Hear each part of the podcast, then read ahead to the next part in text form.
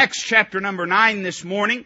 The Bible begins in verse number 1 of Acts chapter 9 saying, "And Saul, yet breathing out threatenings and slaughter against the disciples of the Lord, went unto the high priest, and desired of him letters to Damascus to the synagogues, that if he found any of this way, whether they were men or women, he might bring them bound unto Jerusalem. And as he journeyed, he came near Damascus, and suddenly there shined round about him a light from heaven. And he fell to the earth, and heard a voice saying unto him, Saul, Saul, why persecutest thou me? And he said, Who art thou, Lord? And the Lord said, I am Jesus, whom thou persecutest. It is hard for thee to kick against the pricks. And he, trembling and astonished, said, Lord, what wilt thou have me to do? And the Lord said unto him, Arise and go into the city, and it shall be told thee what thou must do. And the men which journeyed with him stood speechless, hearing a voice, but seeing no man. And Saul arose from the earth, and when his eyes were opened, he saw no man. But they led him by the hand and brought him into Damascus. And he was 3 days without sight, and neither did eat nor drink. And there was a certain disciple at Damascus named Ananias. And to him said the Lord in a vision, Ananias. And he said, Behold, I am here, Lord. And the Lord said unto him, Arise and go into the street, which is called Straight, and inquire in the house of Judas for one called Saul of Tarsus. For behold, he prayeth, and hath seen in a vision a man named Ananias coming in, and putting his hand on him, that he might receive his sight. Then Ananias answered, Lord, I have heard by many of this man, how much evil he hath done to thy saints at Jerusalem. And here he hath authority from the chief priests to bind all that call on thy name. But the Lord said unto him, Go thy way, for he is a chosen vessel unto me, to bear my name before the Gentiles and kings and the children of Israel. For I will show him how great things he must suffer for my name's sake." Would you pray with me this morning? Dear Heavenly Father, I want to thank you for this group of people that's come out to hear your word today. Lord, you know exactly who should and shouldn't be here. You knew who would and wouldn't be here.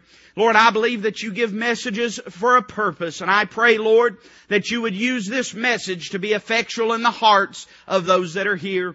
Lord, I pray it would draw saints closer to you as they remember your goodness, and I pray that it draw the sinner closer to you, Lord, as he's aware of his need of Calvary. Lord, I thank you for the opportunity to stand, Lord, and I need your help. I can't do it in and of myself. I'm unable, I'm insufficient, I'm incapable, God. But I know that you can be my sufficiency, so Lord, help me to take myself out of the way and be used of you. Father, if you'll do these things, we'll give you the praise and honor and glory that you deserve. And Father, we'll know that we've met with you and that it's been good and that we've obeyed your word. Father, we ask all these things in the precious name of Christ our Savior. Amen. How many of you, this is the first time you've read Acts chapter number 9? Anybody in the room? I figured it probably would not be. You see, Acts chapter number 9 is one of the most familiar portions in all of the Word of God. We have the conversion of a man by the name of Saul of Tarsus. Saul goes down by the name of Saul, and the Lord called him by his name, Saul, Saul. But you'll know this man better by the name Paul the Apostle. Now, some of you might say, well, preacher, why are you treading this ground? Why are you plowing this field again? It's been plowed so many times, and you'd be right about saying that. There's been many times that people have gone through this passage. But I'll have you know that in this passage we find a pattern for the conversion of the soul. You see, the truth of the matter is that in Acts chapter 9 we see a template. Many of you know what a template is. A template is a beginning place. A template is a universal thing. It can be used by anybody. And it might look a little different when you're done with the project, but everybody starts with the same template. You see, here in Acts chapter number 9, I'm going to be honest with you. When I was saved, I wasn't on my way to Damascus. When I was saved, I wasn't riding upon a horse or upon a mule. When I was saved, I wasn't a man that was going to persecute the church. But you'll find that God puts a particular emphasis on the salvation experience of the Apostle Paul. And the reason for that is because there's elements in it that are universal to everyone's salvation. You see, you may not be in the same circumstances as Paul. You may not be in the same place as Paul. But you'll find that there's things about when you got saved that were identical to when Paul got saved. We find the life of Saul of Tarsus, later to be Paul the Apostle, to be an interesting one. It was not a life devoid of religion. In fact, Paul's life was cram-packed with religion. And yet all the religion in the world, we find, could not save Saul of Tarsus. It was only when he met the Lord on the road to Damascus that his life changed. And I've titled this message, A Head-On Collision with Calvary. Let me tell you something, friend. What the sinner needs is not more religion. He needs a head-on collision with Calvary. What the sinner needs is not more friends or more money. He needs a head-on collision with Calvary. What the sinner needs is not to join a church or to be baptized. The sinner needs a head-on collision with Calvary. That's the template, friend. That's where it begins. You meet Christ at Calvary.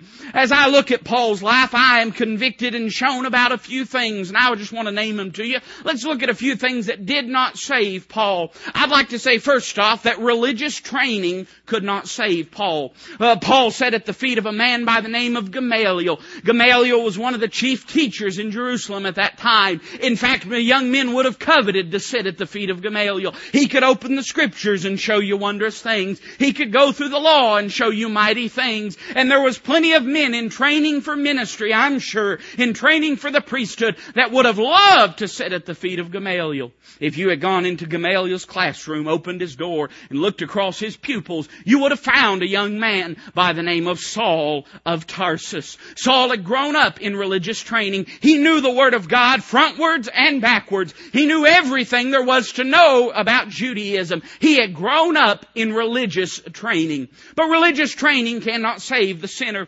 I'm reminded when I sing that song at Calvary. I don't know if you know this, but a man by the name of William Newell wrote the song at Calvary. Some of you, if you read books and study commentaries, you may have a commentary by William Newell. He wrote some commentaries on Revelation and Romans and Hebrews. William Newell was what I'd like to call a runaway Christian school kid. William Newell had grown up in a religious home. He had grown up with religious parents. When he came to a certain age, his rebellion was showing, and so his mother and father took him to a school ran by a man named R.A. Torrey. Have you ever heard that name before? R.A. Torrey was an associate of D.L. Moody, and he was a great revivalist and a great scholar, wrote over 40 books, and he was a great man of God. And so they took William Newell to the Bible school there in Los Angeles and wanted him to get some religious training. And they took him into Dr. Torrey, and they said, "Our son is rebellious, and we think religious training might do him some good." Dr. Torrey sat down with William Newell and began to talk with him, and learned immediately that William Newell had never been saved. And his parents pleaded and pleaded and pleaded with Dr. Torrey. So Dr. Torrey said, "I'll make you this deal. Every single day, William Newell can come here, but every single day he's got to come and sit in my office so I can talk with him of the Savior and of Calvary." And William Newell had grown up in religious teaching. He had grown up in religious training, but it was those quiet talks by the desk of Dr. Torrey, being face to face with Calvary, that changed William R. Newell's life. Don't you wonder why it is that he sat there and wrote, "Years I spent in vanity and pride, caring not my Lord was crucified, knowing not it was for me He died." He knew that He died, but he didn't know He died for him. He knew that He died, but he didn't know he was the cause of the cross. He said, "Years I spent in vanity and pride," and then Calvary changed it all. Listen, neighbor, I went to Christian school, and I praise the Lord for Christian school. And some of the most wicked, ungodly kids you'll ever meet go to a Christian school. They're hard as a coffin nail. They're gospel saturated. They sit and listen to the preaching of the Word of God like a block wall, unresponsive. They've got all the religious training in the world. But do you know you can leave a Christian school with a diploma? You can leave a Christian college with a diploma. You can have a master's degree or a doctorate degree in theology or in ministry and split hell wide open, because it's not religious training that saves you. I'd like to say that it's not religious toiling that saves you. Let me tell you something. Paul was a religious man. I mean, he wasn't just, he used this term. He said, zealous. zealous. In other words, Paul wasn't lazy when it came to doing the work of Judaism. He gave this testimony in the book of Philippians. He said, I was a Hebrew of Hebrews. He said that concerning zeal, persecuting the church. He said concerning the righteousness which is in the law, blameless. I mean, Saul would have sat in the big seat at the synagogue. Amen. Saul would have been the man that people would have looked to as a great religious leader. And here he was leaving home. We don't know a lot about Saul's background, Paul the Apostle. Some men speculate that Paul had at one time been married, had lost his wife through death, or lost his children through death. We do not know. We do know that it was a requirement to be part of the Sanhedrin, that you had to be married, that you had to have children. We know that Paul was a religious leader, but we're not aware of what had taken place in his life. Paul evidently made pretty good money. He was able to leave his home. He was able to leave his friends. And he went persecuting this way, as it's called in the Bible, persecuting believers of Jesus Christ. I mean, listen, Paul wasn't a backseat Christian, you know. Paul wasn't sitting on the bleachers. Paul wasn't standing aside and letting other people do the work of Judaism. Paul was zealous. He was serving, he thought he was serving God. He said he did it in ignorance. He thought he was doing the right thing. He was zealous. He would have been the type of person, if he was in the church today, he would have been the type of person that was there 3 times a week. He would have been the type of person that knocked on doors. He would have been the type of person that taught a Sunday school class. He would have been the type of person that everybody would look to and said, boy, old Paul's really got it. You know what he said? He said, Christ Jesus came into the world to save sinners, of whom I am chief. After all the religious training, after all the religious toiling, Paul says, I was just an old lost sinner on my way to hell. None of it could save me. Can I say, this might mess some of you up, you're going to see me playing with this wire back here, I promise you. If I get wired up, I hope it's to heaven. I don't know, but I'm trying to use this headset thing, and it feels like you got a big old granddaddy long legs latched on the side of your face, okay? So you just bear with me. Can I say that religious testimony in and of itself cannot save a man? You say, preacher, what do you mean? Listen, I believe in soul winning. I believe in door knocking. I believe in aggressively, confrontationally giving the gospel. I didn't say ornery giving the gospel, but confrontationally facing the sinner with Calvary. What had Saul of Tarsus seen? We read earlier in the book of Acts of the first martyr of the New Testament church, a man named Stephen. Stephen, they call him the preaching deacon. I like that. And they said he was full of faith and of the Holy Ghost. And Stephen stood and proclaimed the truth of God's Word. And he stood, I mean, Peter had backbone. Or Peter, listen at me. Stephen had backbone.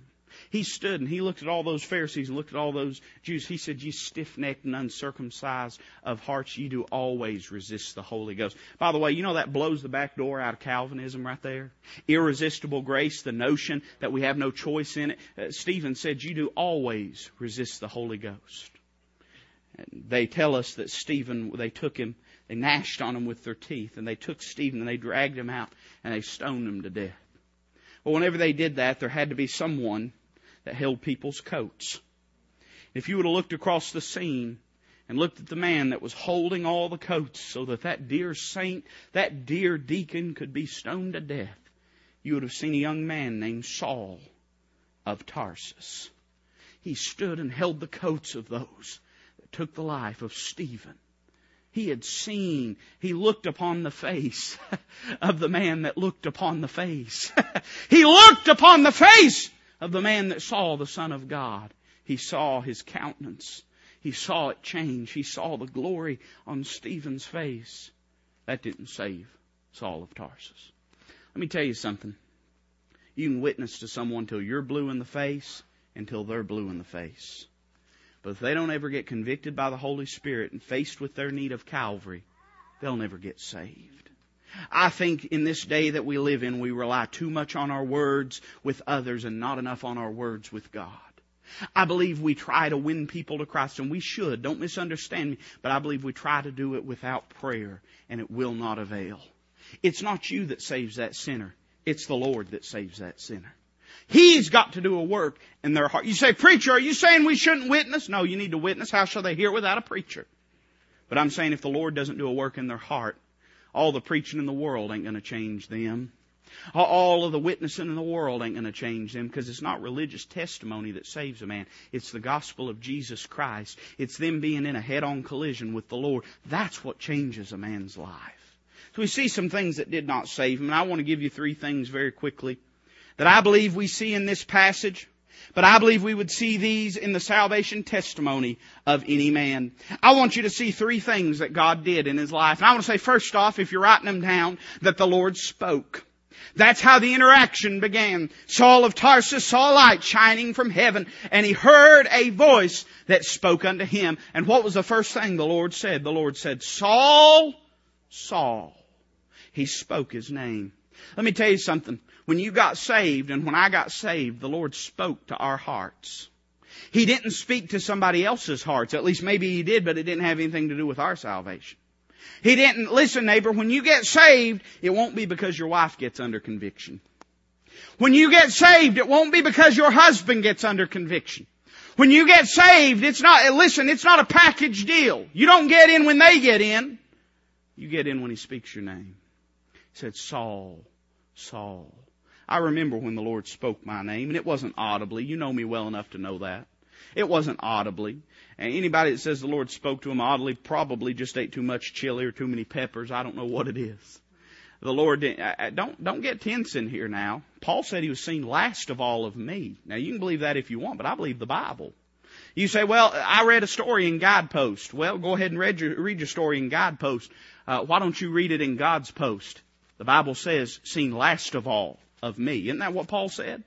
As the Word of God inspired, is it true? Is it real today as it was then? I believe it is. So it was seen last of all of me. So I'm not talking about He spoke audibly to me. But it was just as real as if He had. Listen, I don't say you've heard my testimony 1,000 times if you've heard it once. And I don't say this to boast in any way, shape, fashion, or form, because the only thing I had to do with my salvation was accepting Him. That's the only thing I had to do with it. But I had grown up in a gospel environment, and I'd heard the Word of God, and that didn't save me. You hear me? That didn't save me. I knew the gospel. I had an academic knowledge of it. That did not save me. But as a 10-year-old boy in my room alone, the Lord made it so real to me as though He could have spoken it in audible, been in the room with me. And He said, son, if you died right now, you'd die and go to hell. I said, Lord, I don't want to die and go to hell. Lord, I don't want to die and go to hell. I knelt down on my knees and I called on Him to save me. And you know what He did? He did. But it all started when the Lord spoke to me individually. This salvation, now hear me now, this salvation's an individual thing. It's not an inherited thing. You hear me? I don't care how good your mama and daddy are. That's not going to get you in. I don't care how good your grandparents are. I don't care if your daddy was a preacher, your papa was a preacher, your great-granddaddy was a preacher. I don't care if your mama was a Sunday school teacher. I don't care if your mama sang in the church. It is not an inherited matter. It's an individual thing. The Lord spoke and said, Saul, Saul. It was personal. Notice it was not only personal, it was pointed. Why persecutest thou me? You know what the Lord did? The Lord got to the very heart of the matter. Let me tell you something. As long as a man thinks he's dying and going to hell because he's a drunkard, he won't get saved. As long as a man thinks he's dying and going to hell because he's a sodomite or because he's a womanizer, that's not what saves a man. That's not what makes him aware of his need. Let me tell you what God did. God pulled Saul right into the middle of it and said, you don't worry about anybody else, Saul. This is just me and you. The person you're fighting with is me. Let me tell you, when a sinner's under conviction, Holy Ghost, real conviction, they fight everybody in the world, and they don't realize who it is they're fighting.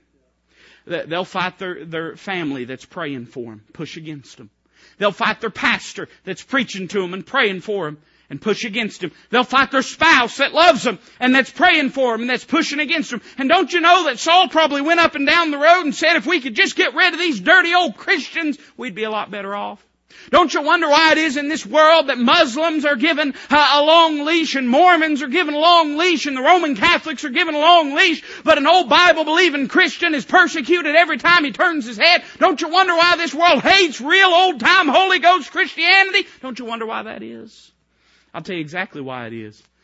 They're kicking against the pricks. They're fighting everybody in the world. But let me tell you, when a sinner gets saved, when he understands who it is he's really fighting against.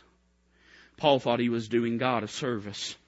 He thought he was doing his synagogue and the priesthood a service. He thought he was doing the Sanhedrin a service. But when he came face to face with God, he came to understand that all the bitterness and all the hatred and all the pushing and all the pulling and all the kicking was just him trying to get away from God.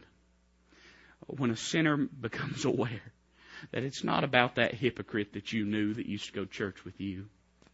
It's not about that family member that you've got that's preached at you 1,000 times but lives like hell. It's not about, listen, it's not about your mama or daddy that told you the Word of God and told you the good things of God but then turned around and disappointed you. Let me tell you who it's about, neighbor. It's about you and Almighty God. That's what this salvation matter's about. It's about you standing before the God of heaven and giving an account for the things done in the body. That's what it's about. We see that it was pointed. But I want to say it was not only pointed, it was convicting, it was pricking. He said, it's hard for thee to kick against the pricks. There was a supernatural work going on in the heart of Saul of Tarsus. It was not conscience.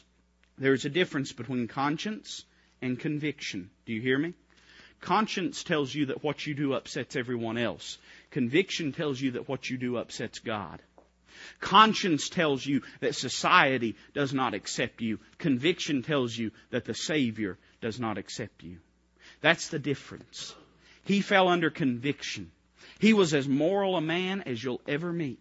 I mean, I think if you'd been around Saul of Tarsus and you'd probably gone to tell a dirty joke, he'd have said, hey, I don't allow that around here.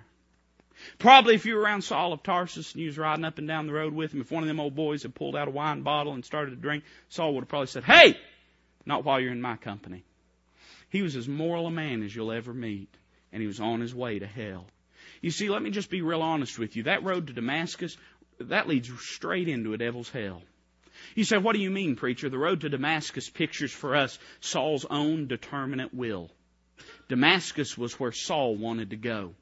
Damascus was where his plans led him. And there's a way that seemeth right unto a man, but the end thereof are the ways of death. You can think that you're right, you can feel you're right, you can determine that you're right in what you're doing, but if you've never met the Savior, you're as lost as they come. You can go to hell a moral man, or you can go to hell a wicked man, but you'll go all the same. The only way to avoid hell is through the cross of Calvary. That's the only way. We see that the Lord spoke. But I want to say, number two, that the Lord broke. Every sinner that's come to know the Savior has come to know Him because the Lord broke him first. What does the Bible say about the Savior? The Bible says that He's that great rock that falls upon people. And that there's one of two choices. You can either be broken on that rock, or you can be ground to pieces by that rock. That's the only two choices. When the Lord saved me, He broke me. Now, I'm thankful He broke me, but He put me back together, a new creature in Christ Jesus. But He had to break me first. Look what He did for Saul of Tarsus. I want to say that first off, He took his steed. The first thing God did was He knocked him off his high horse. Saul saw that light shining from heaven. You say, what was that? That was God's high beams. Amen. Paul was going one direction. The Lord was coming the other. And God just flashed them high beams, knocked him off his high horse. The Lord humbled him and made him aware that he really wasn't as good as he thought he was. Pride is the most wicked sin that's revealed in all of the Word of God. Because pride is the singular sin that keeps men from going to heaven. You say, I thought, preacher, that no liars or fornicators or adulterers. That's true. But what keeps a man a liar, a fornicator, or an adulterer? Pride. You say, I thought there was no wicked that was going to be in that New Jerusalem, and no unclean thing. I thought that. Yeah, that's true. But what's the difference between a saved man and a lost man? It's not their own righteousness. It's Christ's righteousness. He's got to break you and make you aware that regardless of what you think yourself, if you've never accepted the Savior, you're not making it to heaven. Let me tell you, neighbor, the reason that in this day of Pentecostalism and charismatic religion, you know why people like to believe? Let me just share a little anecdote with you. You know why people like to believe that in a works salvation? It's an issue of pride. I've knocked on doors up and down through this city. And there's been times I've stood on a man's doorstep and said, if you don't get saved, you're going to die and go to hell. and had him hug my neck. I'm talking about somebody that didn't get saved and had him hug my neck and say, thank you for coming. The only time that I have ever been threatened to be ordered off of a property, the only time, was when I met a woman that believed she could lose her salvation. I said, according to the Scriptures, you're wrong about that. You say, why would a man want to believe he can lose his salvation?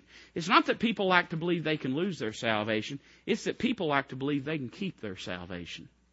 That's the difference. Nobody likes the idea of losing their salvation. But you meet the average person that believes you can lose your salvation, most of them don't believe they've lost theirs. It's a point of pride. They like to feel like they're good enough to get to heaven on their own. They like to feel like they're good enough to make it through their own righteousness and good works. That's that wicked sin of pride. What does the Bible say? The Bible says there's none righteous, no, not one. The Bible says all have sinned. All have sinned. All have sinned and come short of the glory of God. I don't care how good you think you are. You're not as good as the Lord. I don't care how good you think you are. You're not as good as the Savior. You're not perfect. We all need a Savior. But a lot of times we ride around on that big old white horse and we think we're really something. And I'm sure Paul had a pretty good view as he sat up on that horse. He could look all around. But the problem is, as long as he was riding that horse, he couldn't look up. Let me tell you something. As long as you're going on in this life with your plans and your way, you won't look up to the Lord. He's got to stop you. He's got to knock you off your horse. He's got to make you aware of your need of Him. I want to say he took his steed, but he took his sight. He blinded him. Why did he blind him, preacher? To make him aware that he needed to walk by faith. Let me tell you something. The sinner always thinks he knows everything. And let me tell you something. A lot of saints do too, by the way. It's intrinsic to the human heart to believe we understand and know absolutely everything. And sometimes we get on people and we say, you know, you think you're right about everything. And I always used to tell people, well, of course we do. Wouldn't it be dumb to know you're wrong about something and go along that way anyway? We all operate by what we believe is right. And so the Lord did not give him corrective lenses. The Lord didn't show Paul that he was a little bit wrong. The Lord had to blind him and make him aware that everything he sees is not really reality. You say, preacher, what you driving at? The sinner has to be made aware that what seems right to him does not necessarily constitute what's right with God. He has to be made aware that what he sees and the way he thinks, the way he does things, is not necessarily the way God thinks and the way God sees things and the way God does things. You hear it all the time. People say this phrase. How many of you have heard someone say this? Well, it's right for me. I didn't know the Bible worked that way. I didn't know something was going to be right for you that was going to be wrong for me. Last I checked, the Bible gives us a standard. We don't measure up to it, and so we need the cross of Calvary. We need the grace of God. We need the righteousness of Christ to be robed about us if we're going to measure up to it. But after we've been measured up to it, we look into the perfect law of liberty. That's what the Bible says. It's not your perfect law. It's not my perfect law. It's His perfect law. We look into it. We have to be made blind before we're ever going to see. We have to be made aware that we cannot save ourselves before we'll ever be saved. We have to be made aware that our way is wrong before we'll ever learn which way is right. He took his sight and he took his self-righteousness. Ever since that day, Paul talked about himself in a different light. You know, I kind of think if you had talked to Paul before then, Paul would have probably talked a lot about himself. He would have probably talked about his own righteousness. He would have probably talked about his own good works, talked about his own abilities. The only time that he talks about his abilities after that day, he talks about them with disdain. He spoke of his righteousness concerning the law, blameless. He spoke of his zeal. He spoke of his heritage and his pedigree. And you know what he said about them? He said, they're but dung. I count them loss that I may win Christ. See, after he met the Lord that day, he got a readjusted view of who and what he was. And when the sinner comes to know Christ as his Savior, he begins to understand just how wretched he is. Now, this world will tell you that an inferiority complex is going to mess you up. That's what the world tells you. And the world tells you that the problem with kids today is they do not have enough self-esteem. And they say the problem is our kids are growing up with no self-esteem. Their egos are too small, and they need to be bolstered and told that they can do any and everything that they want to do, that the power is within themselves to live the way they want to live, and that they can succeed in and of themselves. What does the Bible say about it? The Bible says in the book of Ephesians, no man ever yet hated his own flesh. This world can tell you that you've got a self-esteem problem. And most sinners do have a self-esteem problem. It's not that it's too low, it's that it's too high. And let me tell you something, a lot of saints have the same problem too. It's not a self-esteem problem that it's too low. It's a self-esteem problem that it's too high. What does the Bible say? God resisteth the proud, but giveth grace to the humble. A broken and a contrite spirit thou wilt not refuse. The fact is, the sinner has to be made aware that he's not all he thinks he is. You say, oh, preacher, that's cruel. No, that's Calvary. You say, oh, preacher, that's rude. No, that's righteousness. You say, oh, preacher, that'll stunt them. No, that'll save them. That's what it takes. They've got to be made aware. God spoke, and then God broke. And I want to give you a final thing, and I'll hush. I want to say that God yoked. God broke Paul, but then He yoked him to some things. You say, what do you mean, preacher? Well, first off, He yoked him to the Savior. When you come to know Christ as your Savior, the Bible tells us that we're placed in the body of Christ. The Bible does not say when we join a local church we're placed in the body of Christ. Somebody say amen right there. The Bible says when we're saved, we're baptized by one Spirit into the body of Christ. We become a part of Christ. We're in Him. He's in us. And you know, that changed old Paul. He was never the same after that day. Why? You know what he said in Galatians chapter 2 and verse 20? He said, I am crucified with Christ. Nevertheless I live, yet not I, but Christ liveth in me. The life which I now live in the flesh, I live by the faith of the Son of God, who loved and gave Himself for me. You see, the reason Paul changed that day is because God became a part of his life. Not religion, not creeds, not conduct. Christ became a part of his life. I'm reminded of the little girl that had just accepted Christ as her Savior. And I've told you this before. You can hush me here in a minute. But she had just accepted Christ as her Savior. And you know, the preacher brought her to the front. And he had asked the questions. You ever been in a church where they do that? They bring them to the front. They'd ask them questions. There's 3 or 4 little kids there. And he was asking them questions. He came to this little girl. He said, honey, what did you do today? She said, I got saved. He said, well, amen. If you died, where would you go? She said, I go to heaven. And he began to move on, and she said, preacher. And he came back and said, yes, honey. She said, if God is so big and He lives in me, won't He stick out? Let me tell you something. You really get saved by the grace of God, it'll change you. You get something as big as God in your life, it's going to show. It's going to change you. I still believe that we're new creatures in Christ Jesus. Behold, all old things are passed away. Behold, all things are become new. I still believe that God doesn't just save a man. I believe He sanctifies him. I don't believe God just redeems a man. I believe He renovates him and changes him. I believe we're transformed and changed when Christ saves us. He yoked him to the Savior. But I want you to notice that He yoked him to other saints. What did He do? He said, Paul, Saul, arise. Paul got up. And when he did, he said, what do I need to do, Lord? And He said, I want you to go and find a man by the name of Ananias. The first thing that the Lord did was put him together with other believers. Let me tell you something. I know sometimes, and I promise you, I'm not preaching this because it's time change. I promise you. But you know you need other Christians in your life. You know you need a church family. And if you don't think you do, you just wait. You will. God has designed it in such a way that as believers we might gather together in fellowship and have the love and support and prayers of each other. I know some people say, oh, well, I worship God on the golf course. You do that all you want Monday through Saturday, but you ought to be in the Lord's house come Sunday.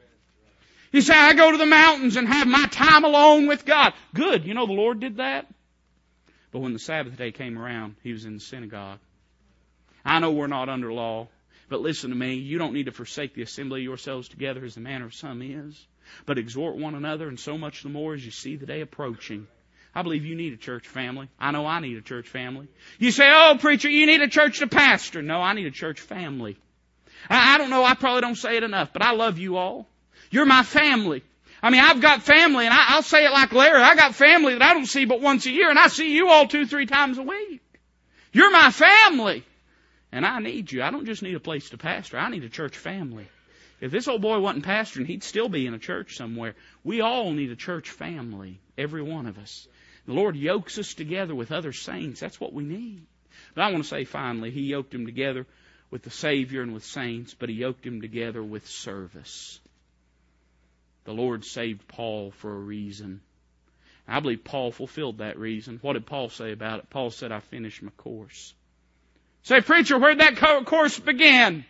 It began on a Damascus road when he'd been knocked off of his horse, blinded, and saved by the grace of God. God changed his life that day, but God set him aside to be a light to the Gentiles. Every single one of you. God didn't save you to sit. He saved you to serve. He didn't just save you so you could be in heaven with Him eternally. I mean, listen, that's wonderful, and that's a big part of it. But He saved you so that you could serve Him, win others to Christ, and be a ministry to other people. You say, well, that's just not my thing. If you're saved, it is. You say, well, preacher, you don't understand. There's not much I can do. There's something you can do. Boy, I think the preacher Monday night, he just preached all over that if you was here. There's something you can do. You say, I can't do what they can do. Nobody asks you to do what they can do. You do what you can do for the Lord. You say, I can't do it like they can do it. Well, thank the Lord He didn't create you like them. Wouldn't you hate if we was all the same? What if everybody in this world was as ugly as me? Wouldn't that be awful? Listen, the Lord has saved you so that you can work and serve Him. That's your work to do in this life. Our purpose is to glorify Him, but our work is to be in His service, in His field. We have a responsibility to worship at His feet, to work in His field, to labor for Him. And there's not a single one of us that gets to call disability on that, because the Lord is our ability. There's not a single one of us that gets to call insufficiency on that, because God is our sufficiency. You see, every single one of us has a work to do for the Lord. I don't know about you. Well, I do know about you, like I know about me. In this passage, we have a template. You may have not been on a Damascus road when the Lord saved you. In fact, probably no one in here was. But the road you were on was going to lead to hell, just like the road Paul was on. You may have not been riding a horse. In fact, probably you weren't. But you was on the steed of your pride. The Lord had to knock you down.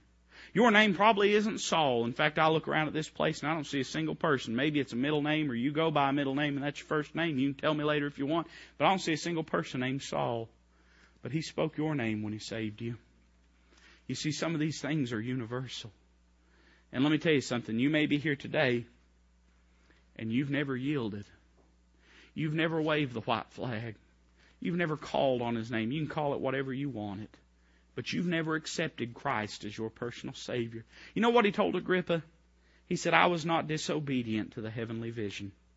You know what that means? Paul says, when the Lord spoke to me, I spoke back. When the Lord convicted me, I called on Him. When the Lord spoke to me, I spoke to Him. You may be here and you've never been saved. I don't know. I don't know your heart. But I can tell you this, if you've never been saved today, God can save you. You say, oh, preacher, I didn't think we'd get saved any time we want to. Well, we could discuss that all you want, but this is sufficient to say, if you want to get saved, today's the day. Today's the day. You say, would Paul have gotten saved a year before that? I don't know. But I know on the day that the Lord spoke His name, he yielded, and the Lord saved him. The only person that can give you the want to be saved is the Lord. He convicts you of your lost and undone state. He makes you aware of your need of Him. If you want to, it's because the Lord's dealing with you. Don't leave this place a lost person. Call on His name. Yield at His feet. Accept the Savior today. Today.